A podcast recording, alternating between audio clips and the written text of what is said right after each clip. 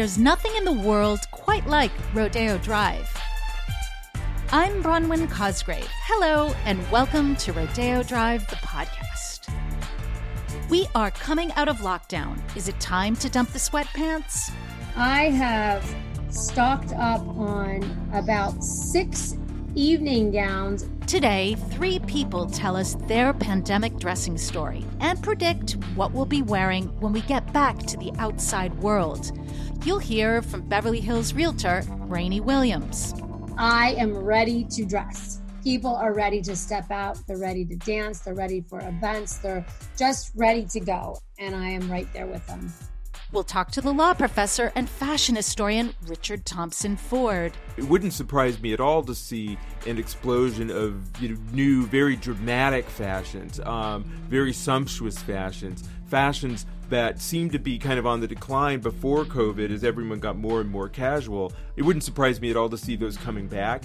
And fashion columnist Rebecca Suhrawardi will give us her takeaway from the runways. I think it's this overall feeling of safety and ensconcing yourself, whether it is in a blazer or in a cocoon coat. It's that top layer that is a shield between you and the world, a world that has been very unkind to us this past year. That's all coming up. But first, let's get the latest on the street from Kathy Gohari, Vice President of the Rodeo Drive Committee. It's one year after COVID 19 was declared a pandemic, and now it seems that life is returning like spring blooms to Rodeo Drive. Hello, Kathy. Good morning. Hi. How are you? I would like to talk to you about a period of renewal which is set for Rodeo Drive now that red tier reopenings have been announced. Tell us how the street is preparing for red tier reopenings. Very exciting. You can imagine we have never, ever in the history of our lives been so glued to the news and the TV and the new instructions that are given to us daily. This red tier is good for us all. Um, it continues to be in that direction of hope and improvement for all, not just retail, but restaurants. You know, as I've mentioned mm. before, it's a whole community. You know, when restaurants are busier, retail is busier, the city is busier, the streets are busier, and there's more life out there. Mm. What are the changes we may be seeing from, say, window displays, new collections dropping, and customer engagement? As of now, it is a whole different time for us. You know, spring collections are in the windows. You see all sorts of installations in the stores. Um, and pretty much everybody is trying to put the last year behind us and trying to do mm-hmm. the new normal. Yeah, we're also seeing a sort of resurgence of the red carpet, you know, with the Grammys, the Golden Globes, the Oscars are coming up. That surely will bring more energy to the street, too. Absolutely. You know that the stylists are up and down the street trying to find looks for their talent.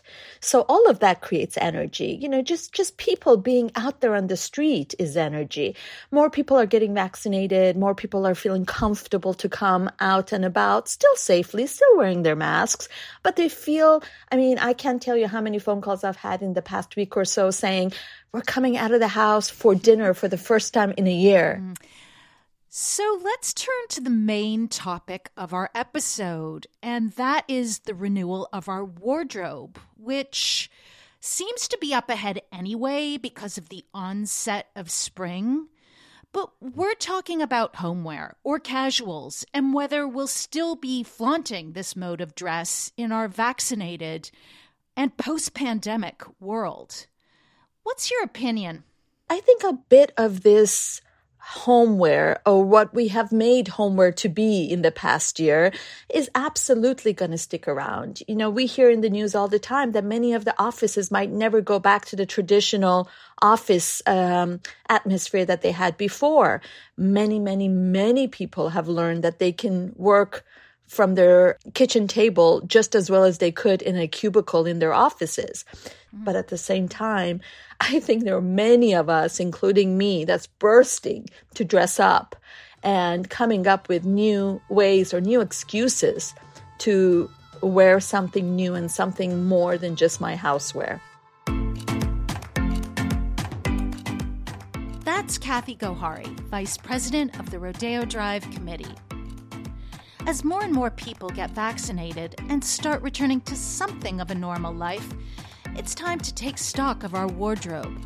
After all, much of us spent the last year in sweatpants and running shoes, but not Rayni Williams. Well, I took a note from our dear friend Karl Lagerfeld, who said basically to paraphrase, if you when you get to the point of sweatpants, it's really it's over. Rayni Williams co founded the Beverly Hills Estates with her husband Branden. That's an ultra high end real estate company. One of their 2020 sales, for example, was a Bel Air mansion. It sold for $94 million. The house has 12 bedrooms, 21 bathrooms, three kitchens, a state of the art movie theater, and a bowling alley. The bowling alley is a four lane Louis Vuitton bowling alley that was custom for this home and curated for this particular buyer that is very much into luxury, designer, everything. As you can tell, Rayni moves in a world where you dress for success. And then came the pandemic. I believe I felt sheer panic. I remember sitting at the dining room table and looking at my husband, who's my business partner, and thinking, we are going to come to a screeching halt. And this is probably the most terrifying thing that we've ever faced and never thought that um, we would be facing in our lifetime. And we sat through about a week of quietness. We lost about five escrows. And by week two, our phone was ringing off the hook.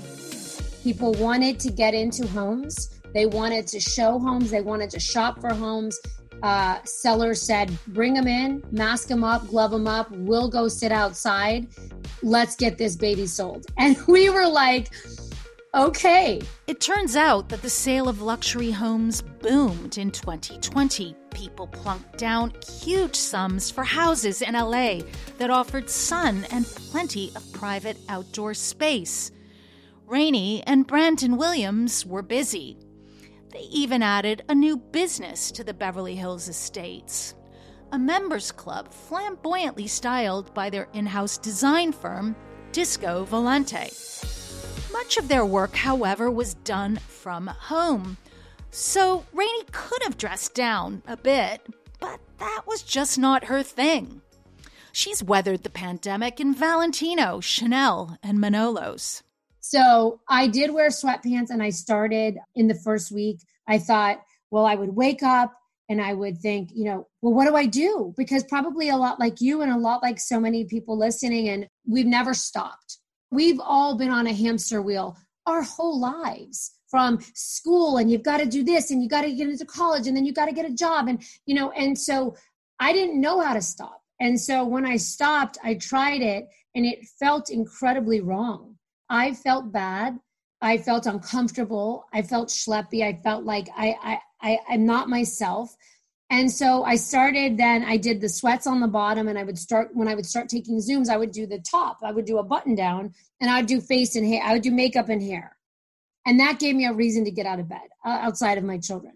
And I started feeling good. I kind of got in my body again and I was like, okay, you know, to hell with this. I'm not going to wear sweats. I'm not going to wear pajamas all day. So I would literally get up, get showered, get in a full outfit, do the hair and do the makeup in case I had a Zoom. And then if I had a call to get out of the house to do a showing or something, I was ready. Don't leave your chair, but talk us through your wardrobe. What's in there? Uh, my wardrobe is, you know, it's it's serious. I take my wardrobe very, very serious. It's highly curated and it has taken me a long time to get it there. You know, I am a self made girl. So I've always loved fashion. And when I had to thrift, I did. But I always found a way to get Chanel. And if I had to get secondhand, I did. And I would pair it with a Zara bottom or whatever the case may be. And my success has afforded me the luxury of shopping. I would say my closet ranges from a very vast section of evening gowns because I've been very heavy into philanthropy and galas and throwing events um, for the last 10 or 15 years. And and then a really, really large section of resort wear that I never touch because I go on vacation once a year. I'm a workhorse, you know. And then the rest of my closet is my uniform. And my uniform is comprised of a pencil skirt, tons and tons of blouses, jackets. I have very little casual wear, I will say. Why? Because, you know, I'm not casual. And I've tried to dabble with it because it's such on trend right now. Everybody wears sneakers right now. So what about you? What what style of shoes are you wearing? Manolos in every color, and then um, Gianvito Rossi in every color. A classic pointy toe stiletto in every color and mostly neutrals. And I'm on construction sites a lot. So when I do go on the construction sites, if um, I have a moment, what I do is I have a pair of um, Christian Dior combat boots in my car and I just slip those on but I have to tell you, I mean, maybe it's because I'm shorter. I just don't feel comfortable. I don't feel my power in a flat. And I feel it in a stiletto. I read in the New York Times that you have a grab and go rack. What's that about? The grab and go rack uh, was taught to me by one of my really big clients who's a stylist. And she said, curate the most perfect, fully uh, ready to go rack that you can grab if weather permitting or meetings permitting takes you from Monday to Sunday. But what it consists of is perfectly put together outfits uh, with jewelry and a shoe and it's basically just ready to go. There's blazers, there's suits, and then it ends with a caftan with a tight dress under it. That's more evening and that's it. And then there's three belts on the end. And that i kind of just update periodically. I wear something a few times and i'll take it off and then freshen it. And what it does is it i don't have to plan outfits at night and i think the key to success is organization. You and your husband and business partner branden first bonded over clothes. Tell us the story. That is very true and it's one of my uh, most prized stories that my husband tells because when we first met, we were in our cubicles at the firm that we started at uh, 15, almost 16 years ago now. And um, I wasn't successful. I was 25 years old and um, I was pretty much thrift shopping. And I had a vintage empire waist embroidered Valentino dress. It zipped up the back and was fitted on the top and sleeveless, and it was summertime and then it umpired out and i um, would say that for a 25 year old it was probably mature. It was very jackie kennedy-esque and she's my idol and uh, fashion icon. And it was probably not so appealing to a man i would think. It wasn't very sexy or you know the empire waist tends to be more matronly and um, it caught his eye. My husband went to school for fashion. He studied at fit'em and he became an actor. He fell into acting. He grew up in Beverly Hills and was discovered, and he had great success in it. And he turned 30, sort of kept getting typecasted, and said, I need a career. We bonded over this dress because he complimented it, and that was it. It was like a one and done. He said it. So it was a fashion connection at first sight. Do you coordinate your looks now? Oh my gosh, it is so funny that you say that we never coordinate our looks but yet we always walk his clo- my closet's to the left his is to the right and we have a joint bathroom. So we usually come out of our closets and meet we're always wearing the same thing or the same color. And guess what's worse? Sometimes i'm like bitch stole my look. Let's say a year from now the pandemic has blown over. What are you going to be wearing? Well i will tell you that when this is all over i mean i have stocked up on about six evening gowns, must have been in a blackout during pandemic online shopping. I have no idea what happened. There's sizes that don't fit me post pandemic because I ate my way through the pandemic. But I will tell you that I am ready to dress. You hear this analogy so much the roaring 20s like people are ready to step out, they're ready to dance, they're ready for events, they're just ready to go and I am right there with them. Was Rayni Williams, co owner of the Beverly Hills Estates. Face masks and work from home wear may rewrite fashion. But historic events have shifted fashion rules and regulations dating back through time. Richard Thompson Ford is a professor at Stanford Law School. He typically focuses on critical race theory and employment discrimination, but he's always been fascinated by fashion. And he has just published a new book called Dress Codes How the Laws of Fashion Made History in the course of writing this book, I found that there were a lot of rules, um, laws and workplace rules, and also um, social customs, mores, or etiquette around fashion. And when they come into conflict with social change, often we have a period of time in which we get a proliferation of new rules, sort of trying to keep up with changes in the social structure, changes in the economy, and changes in social roles that are reflected in new fashions. So, beyond masks, what are these laws of fashion? I talked to Richard about rules past and present, about what we can learn from past pandemics about changes in dress codes, and also how this pandemic has impacted his own personal style. Well, for a long period of time in um, European history, for instance, there were explicit laws um, enforced by government that regulated what people could wear. So, for instance, around the late Middle Ages, when what we consider modern fashion really came into existence, and it was a result of new techniques in tailoring that allowed people to create clothing that was much more um, expressive than clothing in the past, which had always been draped. So this new tailored clothing uh, gave rise to a lot of expressive fashion, and people in power used those new fashions as a form of statecraft. They really used them as a way to express their own magnificence. And these were societies that were, uh, in many ways, governed by spectacle. A lot of the population was illiterate, so visual communication was extremely important to people in power. They wore opulent and magnificent clothing to show that they were the authority, that they were above the common person and deserved respect and deference. And so what happened was when other people started to use that clothing, let's say wealthy merchants or people from the common classes, it was a threat to the social order, and they actually passed laws in order to prohibit people from wearing that kind of high status clothing look in time and consider a few historical periods, maybe one or two, which are similar to what we are going through now. Tell us about these periods and how they impacted people's approach to dressing. Well, one of the periods of history that I start talking about in the book involves the late Middle Ages to the early Renaissance. Now, a lot of things are going on then that are parallel to what's going on now. So, for one thing, uh, the economy is changing and it's changing rapidly, and there's a new class of people who are acquiring wealth. Now, some of this has to do with a pandemic, the, the plague, which swept through Europe in waves and you know, devastated Europe to, a degree that you know, far eclipses anything that's happening with COVID. So, for instance, in Florence, some historians estimate that within the period of six months, something like 80% of the population died of the plague. So, much, much more severe than anything we're experiencing now.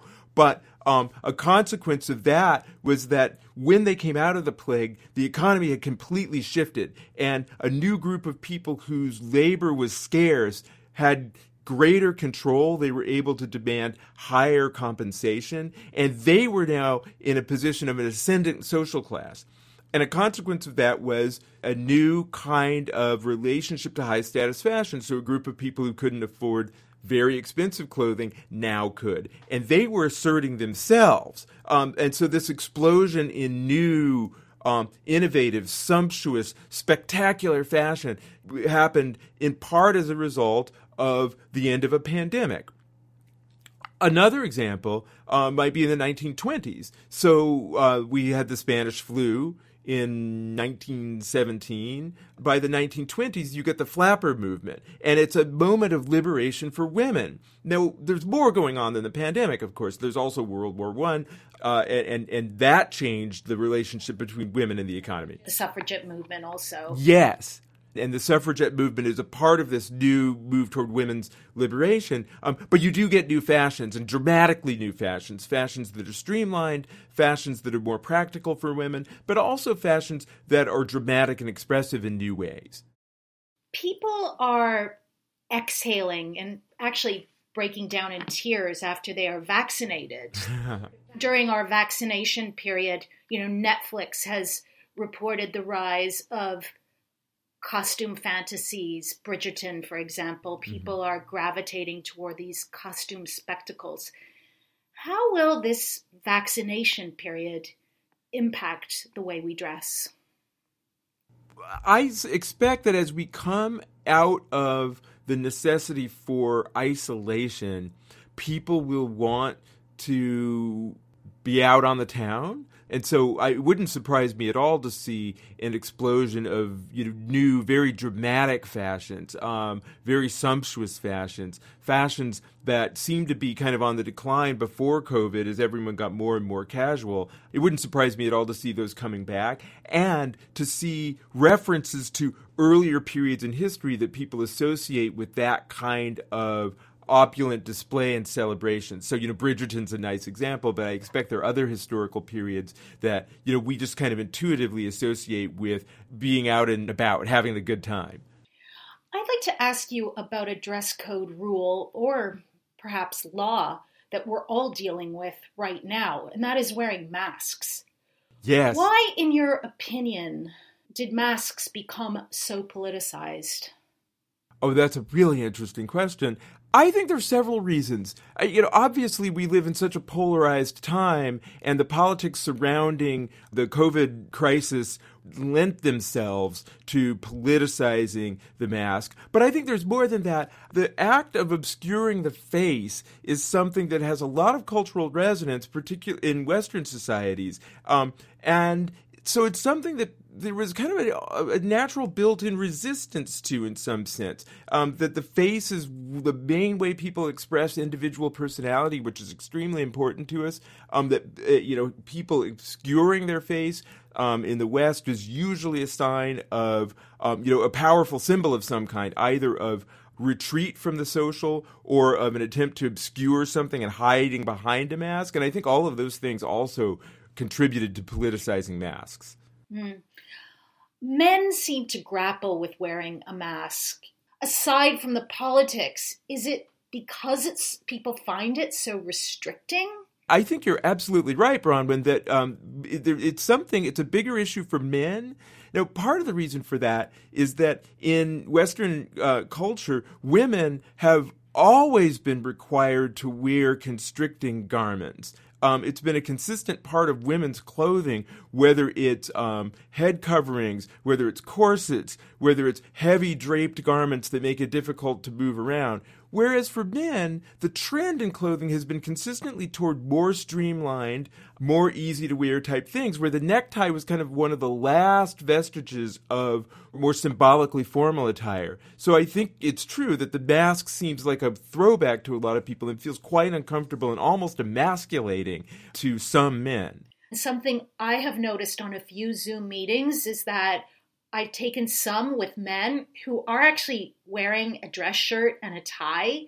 And I was interested to see Prince Harry wearing a blazer and a dress shirt when he was talking to Oprah. And I'm wondering now, as we kind of ease out of lockdown and people are, you know, really hankering for some normalcy, will we see a revival in maybe business semi formal?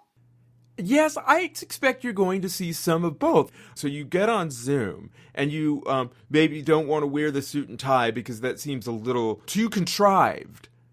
But um, you do want to wear some clothing that sh- communicates one, that you're taking the event seriously, so you didn't just roll out of bed, and two, as clothing often does, status. So clothing that looks expensive, clothing that looks ex- exclusive.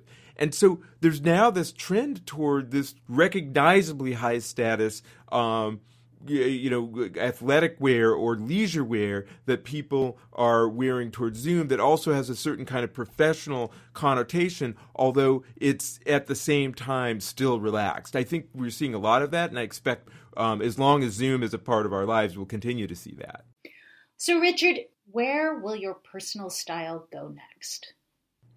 You know, I'm old enough that the trendiest fashions really aren't for me anymore but um, there's always something interesting going on with new refinements on what are uh, essentially classic menswear, and that's what I'm interested in. And I still see a lot of really interesting innovation throughout the um, tailoring and fashion uh, sector that I'm you know can't wait to have a chance to explore.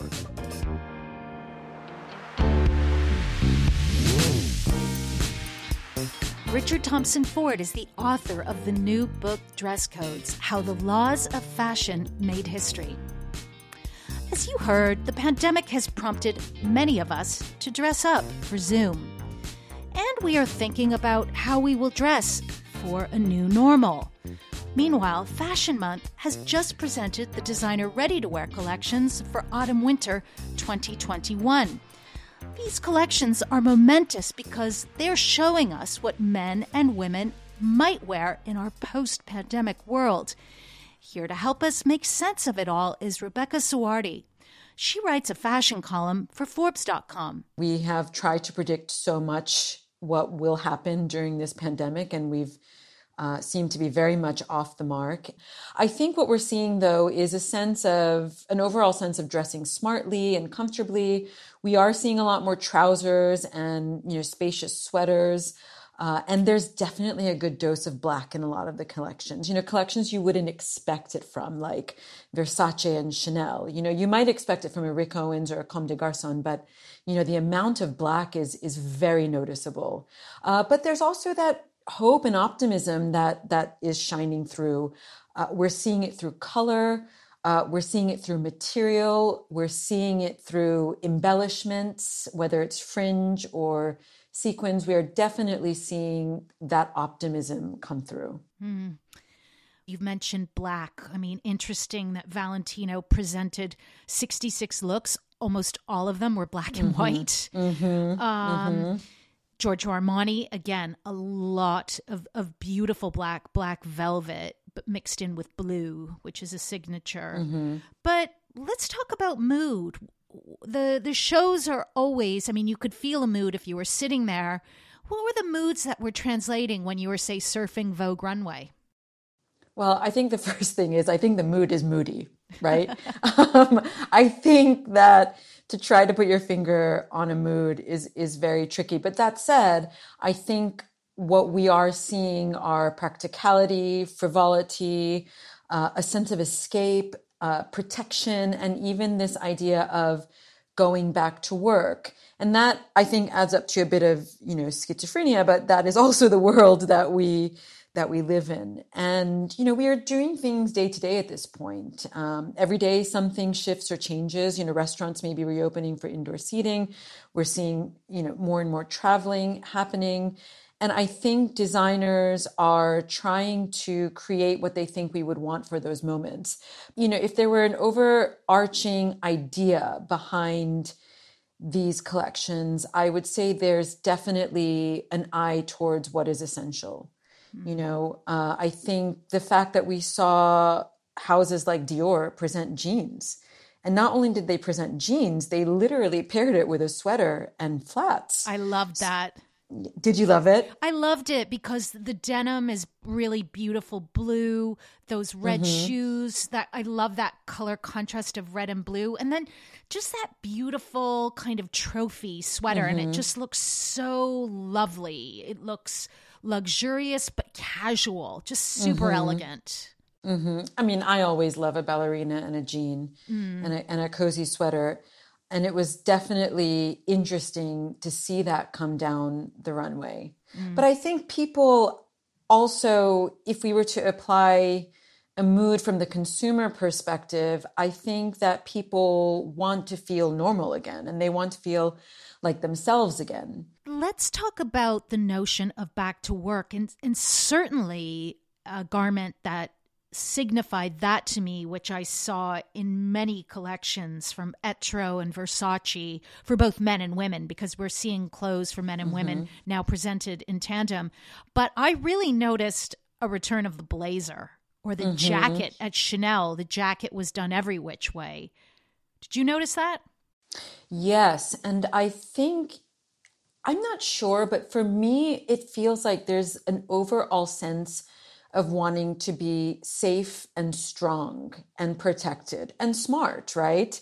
I think the blazer also ties back to the cocoon coats that we're seeing. Every collection seemed to have an oversized coat. And again, I think it's this overall feeling of safety and ensconcing yourself, whether it is in a blazer or in a cocoon coat. It's that top layer that is a shield between you and the world, a world that has been very unkind to us this past year. Let's talk about footwear definitely something that really came over loud and clear. Dress shoe, I don't know, not so many. Mm-hmm. Boots, boots were everywhere.